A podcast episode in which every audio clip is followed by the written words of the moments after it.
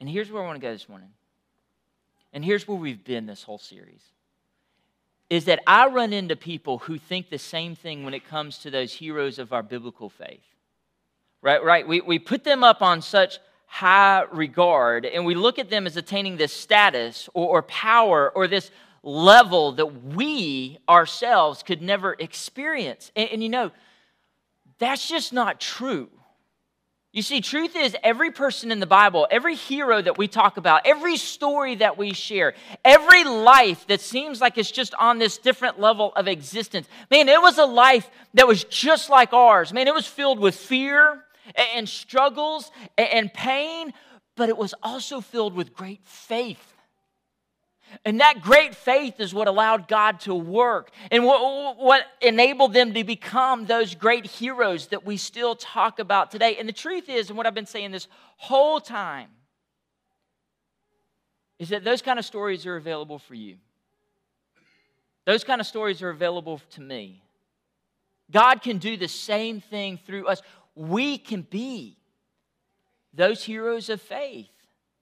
And you know, that, that, that sounds great. And, and, you, you know, you hear sermons like this and you're like, I understand and I know James says that Elijah was just a man, and yet he became this great prophet and this great example. And you know, that, that, that means that I can too. And I hear that, preacher, and I know, and maybe we even leave and we get fired up and we want to do our best for God and we want to give our all for his glory. But what I've noticed is over time, when we take that courageous stand over and over again, when we try to move forward, is that slaying giants, like we talked about last week, is tough.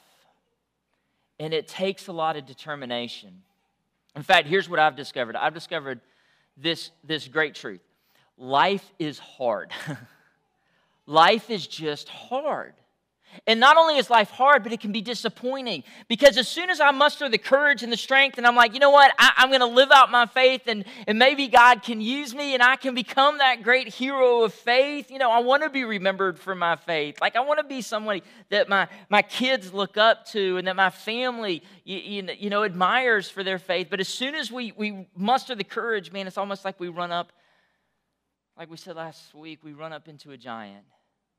And then once we knock that giant down, we run into another one, and then into another one, into another one.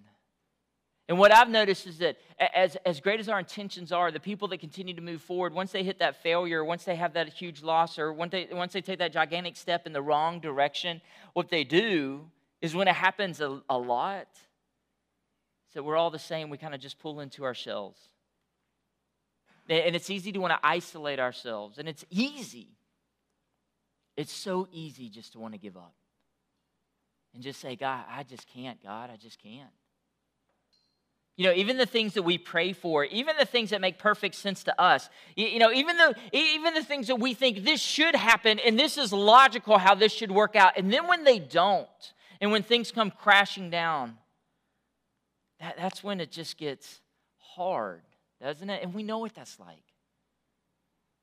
But on the other hand, I'm always amazed at the people that no matter what life throws at them, man, they just get right back up. And they just keep going they just get right back in the game. And there's this there's this amazing resilience that happens in their life. You know there's a guy in the in the bible named paul. Paul had a lot of this happen in his life. A lot of giants that he faced in front of him a lot of times that he got knocked down. But he had the ability this this ability ability just to keep his eye on the prize even when everybody else told him to give up. He just kept fighting giants over and over and over again. In fact, he writes this in Second Corinthians. This is our first piece of scripture this morning. Paul says this He says, We often suffer. He's lumping himself into this, he's acknowledging this for the church. Everybody around, yes, we suffer, but guess what? We're not crushed. Even when we don't know what to do, we never give up. Even in times of trouble, God is with us. And when we're knocked down, guess what? We get up. Man, I love it. I love this verse that comes from Paul. So here's my question this morning because when life just keeps coming and just keeps hitting and just keeps knocking you down, where do you get some of this? Like, where does this come from, right? Where do you find that kind of courage, that kind of resilience? Because that's what heroes are made of. I was thinking about this message today. I immediately thought about one of our members, uh, Lexi McCrae. Many of you know of her battle of osteosarcoma. I'm not sure if you're even aware of this, um, but she had surgery on Friday again. And she's doing great. She's doing great. She's in recovery. Please pray for her and her family that God would just heal her from all of this. But it looks like she's going to be in recovery for about seven days up in Atlanta. And, and you know, you, you know what she said when the doctor said seven days? She looked back at the doctor and she said, I'll be out in five. Isn't that awesome? Y'all, this is a 13 year old that we're talking about this face chemo, radiation, multiple surgeries, and now to be back at it again, hitting another giant, to have another surgery, and to have that type of determination. I don't know about you, but that's what I call a hero. Where do you get that kind of resilience? Right? I want, she speaks to, she ministers to me. I want that kind of courage to keep going. Right? And I want that for you as well. So today, let's talk about having the courage to keep going, even when the going gets tough. Even when it's like you're just facing one thing after another after another. And there's a great story in the Old Testament. It's my, one of my favorite people. I'm just hitting my favorite heroes in Scripture. We talked about David. Today, we're going to talk about Elijah. Elijah was considered to be by the most awesomest prophet that ever lived. Okay? He was amazing. In fact, there's this time when Jesus was transfigured. Some of y'all know this story in the New Testament. Jesus takes a few of his disciples up on a mountaintop and he's transfigured. You get to see his glory, and this is an amazing moment. And there's two people that appear with Jesus. One of them we understand now, one of them was to represent the law. Do you know who that was? It was Moses. And then one would represent the prophets. Now, if you had to pick a, pro- a prophet in all of Old Testament to represent all prophets of all time, who would you pick? It was Elijah. So there, transfigured with Jesus, was these two. And Elijah was huge. He had some of the most dramatic stories in the Old Testament, amazing miracles. But there was this time after everything that he had done, after all the miracles that he had accomplished, that he hit this low point. He was overwhelmed. He wanted to give up. He, he desperately needed to find some courage to keep going. And that's what we're going to talk about today. It comes from 1 Kings chapter 19. We're going to read portions of this text. I want you to go home and just read 1 uh, Kings 19 on your own and just see this interaction that goes between Elijah and God. We're going to talk a little bit about this. But let me set this story up. Okay, just before we get to chapter 19, we have this famous battle between Elijah, one prophet, against hundreds and hundreds of false prophets to the god Baal. Okay, so Queen Jezebel and King Ahab had sanctioned this you know, eh, tried to try to do a national religion, and they had all these prophets working for them, and they all worshiped this false god Baal. So one day, Elijah puts them to the test, and he says, "Let's have a test. Let's see whose God is for real." I'm going to call fire down from heaven. I'm going to ask my God. Y'all call fire down from heaven. You ask your God. And the one that does it wins. And if you don't know the story, i will ruin the ending of it. Of course, Elijah wins because our God is awesome. Duh, right? This is how it works. I mean, there's more to the story. You can go home and read it. But Elijah, as soon as God wins, and Elijah has done this, you know what he does? He has all those false prophets put to death for leading everyone astray. Now, this is, sounds like it's good news until Queen Jezebel hears about it. Queen Jezebel goes crazy. She's so upset because these are her prophets. This is her God. This is kind of one of the ways they unite this kingdom is by worshiping this. And now all the prophets are, dead. And so she sends word to Elijah and he said, she says this. She says, Listen, I'm going to kill you by the end of the day. You're done. And Elijah gets scared and he runs for his life. And that's where we pick up the story. Verse 4 Elijah's running for his life. And he says this He sat down under a solitary broom tree and he prayed that he would die. Have you ever been there before?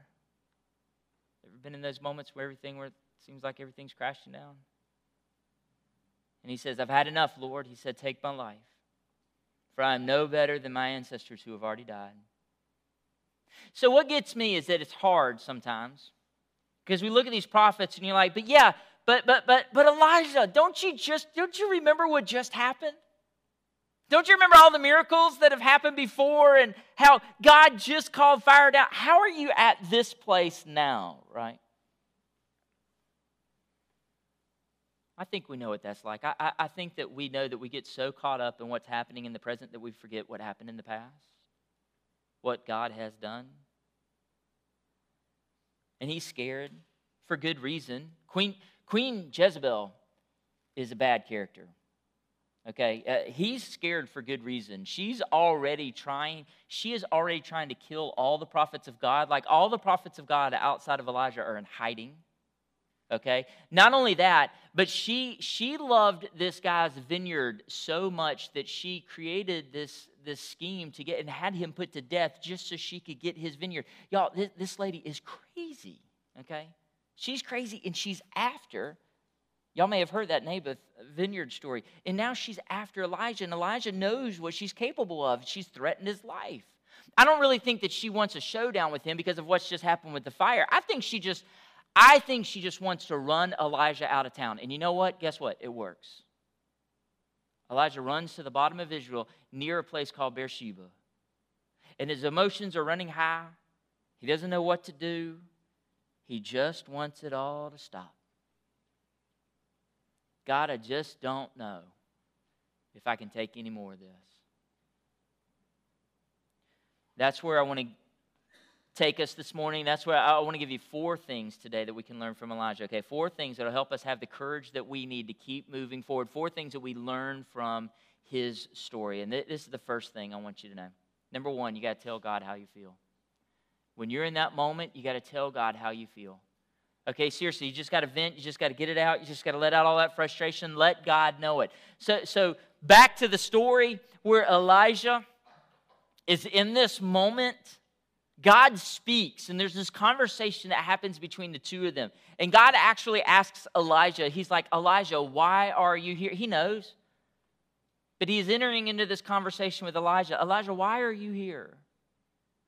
Verse 10, look what Elijah says. Elijah replied, I have zealously served the Lord God Almighty. But the people of Israel, they're the ones that broke their covenant with you. They're the ones that torn down your altars and killed every one of your prophets. He's talking about all those prophets that uh, Jezebel and everybody's trying to put to death, including himself. He says, I am the only one left, which isn't true. There's still others, but he feels like he's the only one left. I'm the only one left. And now they're trying to kill me too. And you can feel, you can just hear the frustration in his voice. You can just feel the depth of where this is coming from. In fact, not only does he say this once, but he repeats it to God again. He says almost the same thing, and he's almost like he's saying, God, I really want you to know what I'm going through here. And you know what happens is that when Elijah opens up and he talks to God, you know what God does? God comes really close to Elijah. In fact, you may know this story. You may know where this story is going, but he gets so close to Elijah that he whispers to him. You see, what that tells me is that when Elijah starts expressing himself, really taking his what he's feeling to God, God doesn't draw away, but he draws really near to him. You see, anytime you go through a major disappointment, a giant after giant, or a major loss, or anything that happens in your life, you're going to experience four emotions. Number one is anger. You're going to you're going to look at this situation and say, Why is this happening to me? And that's natural. The second is grief. You're going to say, What have I lost in all this? And then the third is shock. What am I going to do now? I can't believe this is happening. And then the fourth is fear. What's going to come next? And I think we've talked about these before in the past. I just want to run through that again. And Elijah is traveling through each one of these now. He starts off with anger. Anger. God, I have zealously served you. Nobody else has done what I've done. And now I'm in this place. It feels like he's angry about this situation. Then he moves into grief. I'm the only one that's left. And then there's shock the queen, and everybody at her disposal are out to get me. And then four is fear fear that they're going to kill me, God. What am I going to do next? What, what, do you, What do you do when you go through these four things? Like, what, what do you do? Here's, here's what you do you take it to God. Learn from Elijah. Express your feelings to God and see what God can do. You see, God can handle your emotions. You know why He can handle your emotions? Because He gave them to you. Right? In fact, Scripture reminds us that God, God knows what it's like to be disappointed. He's been, he's been disappointed over and over and over again in Scripture with his people, right? He knows what that's like. He, he even knows what it's like to feel anger. Even Jesus was angry in the temple, right? God knows what that's like. You see, I think when we express our emotions to God, what happens is it opens us up for real communication. And that's what God is after. God, God wants us in a close relationship with Him. You know, you know, I was thinking about that story of Jacob. And you remember Jacob wrestling with God. Jacob was going through so much in his life, and there's this amazing story of how he was wrestling in the middle, or if you're from South Georgia, he was wrestling in the middle of the night, right? He's wrestling, and then he realizes that it's God, and then God touches his hip and takes him out of commission is like, stay down, right? But in the middle of all that, he realizes, man, I'm wrestling with this is um, this is crazy. And yet God blesses him out of that experience. And you know, when I think about that, wrestling with God, you know what that means? Is it means that he had to be really close to God. He had to get really close in order for that to happen. You see, I think that God would rather hear from you, rather have you voice in those emotions that you're going through, what you're feeling, right? And wrestling with His will, rather than you be silent or apathetic or, or just detached. So, first thing we got to do is we got to take it to God. The second thing we got to do is we got to trust God when I don't understand. I got to trust God when I don't understand what's going on. Back to that point we talked about a few weeks ago ask what, not why. Don't concentrate so much on the why this is happening. Sometimes we don't get to know. We got to ask what is, well, what can I learn from this? Sometimes we don't get to understand why things are so difficult. Sometimes it doesn't make sense no matter how much we try to wrap our minds around. So sooner or later, what I got to do in those situations where that giant just keeps coming and coming and coming, and I got to keep moving and moving, is that I just got to learn to trust God. And after pleading with God, you know what? God doesn't give him any answers. God doesn't give Elijah any answers as to why this is being so difficult, why Queen Jezebel is doing this, why he's having to go into hiding. What God does is he starts, he does something interesting. He gives them an order, he tells them what to do. So this is the Lord's reply. The Lord told him, He said, Elijah, go back the same way you came. Here's what I want you to do I want you to travel to the wilderness of Damascus, and when you arrive there, anoint Hazael to be king of Aram, then anoint Jehu, grandson of Nimshi, to be the king of Israel, and anoint Elisha, son of Shaphat, from the town of Abel M place, to re- I was going so good too, to replace you as my prophet. Yet I will preserve 7,000 others in Israel who have never bowed down to Baal or kissed him. So basically, I love this. Elijah's having this conversation with God. He's expressing everything he's going to. And God says, All right, here's where we're going next. Here's what I need you to do. I got all this under control. And half the stuff that God tells him to do, it doesn't make sense. He's anointing a new, a new king, he's anointing a new prophet, even though he doesn't understand everything God is telling him to do or why all this stuff happened or what's coming next, he just has to trust and move forward. You know, there's a famous piece of scripture in Jeremiah 29 11. Some of y'all, you have this written you know, down as a memory verse. You probably have this maybe even as a bumper sticker on your car, and it says this Jeremiah 29 I know the plans I have for you, says the Lord. They're plans for good and not disaster, plans to give you a future and a hope. Do you know when God told Jeremiah the prophet these words, that the, the Israelites were moving into something hard? Something was about to happen. They didn't understand. They didn't understand why things were going on or what was about to happen next. And yet, Jeremiah the prophet is saying, Listen, God's got a plan. Okay? Don't ask why, ask what. What can we do for God? And what we're going to do is we're going to move forward and we're going to trust that God has a future and a hope. that He's going to bring us through this. So, you know, over and over and over again, we see this in Scripture. When those things just keep coming, and we feel like we can't be those heroes of faith, and when those giants just keep coming after us, I got to understand I got to trust God, and I just got to I, I got to keep moving forward that He has a plan for me. Number three, the third thing I got to do is that I got to accept help from other people. I got to accept help from others.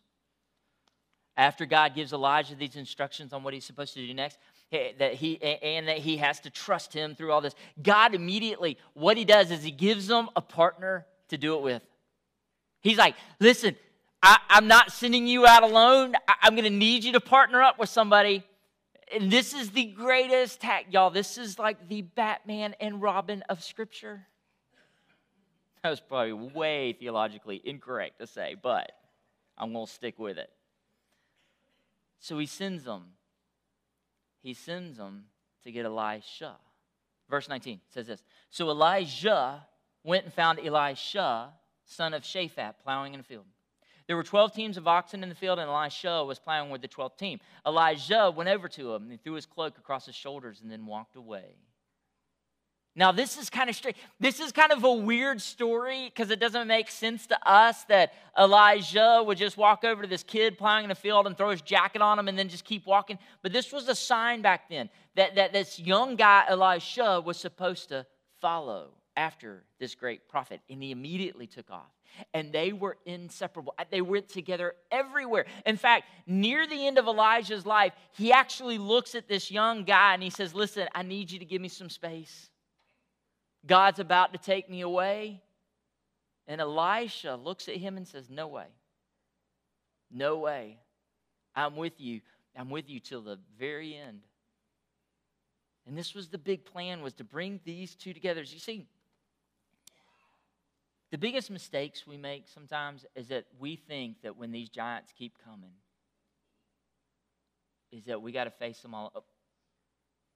The, big, the biggest problem is when we feel like we just can't burden anybody. And I come across that all the time. I don't want to bother anybody. You know, I don't want anybody to know. And so, what we do in those moments where we're just getting worn down is that we isolate ourselves. And that's a bad idea. You need people in your life. That's why we push these journey groups so much. We want you to connect outside of Sunday mornings and get into a group of people who really know, who really know what you're going through, and they can help you. Y'all, yesterday we, uh, we dropped off, and I'm not going to talk about it much because I'm going to cry. But we dropped off my, my little girl um, for college, and this is, you know, kind of moving into that empty nest now. And it was so nice to have so many people that we were close to text us yesterday and just to give courage and just to give support because uh, they knew that day was going to be hard. It's, it's nice having people to go through life with. And you need that. We were meant for that.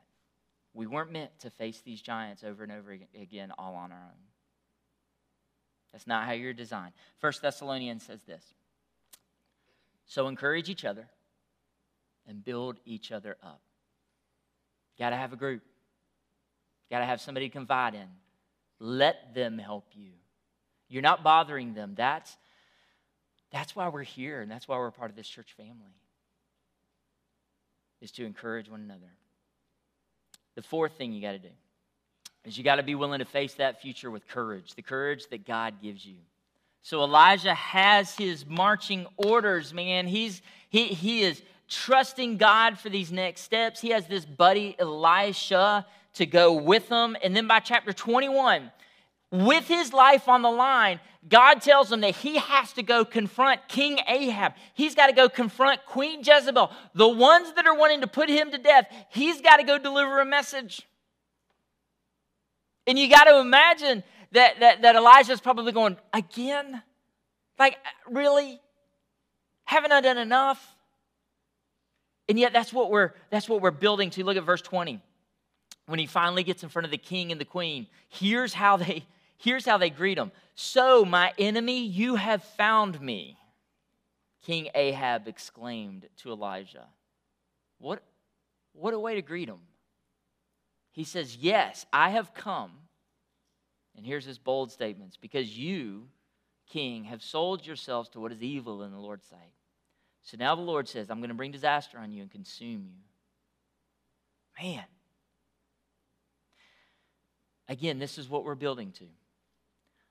Elijah gets to this point where he's at his lowest moment, where he doesn't know how he's going to move forward, what's going to happen yet next. And then we get to this point a couple of chapters later where he's actually confronting the king that wants to kill him. That's a long ways to come in a few chapters.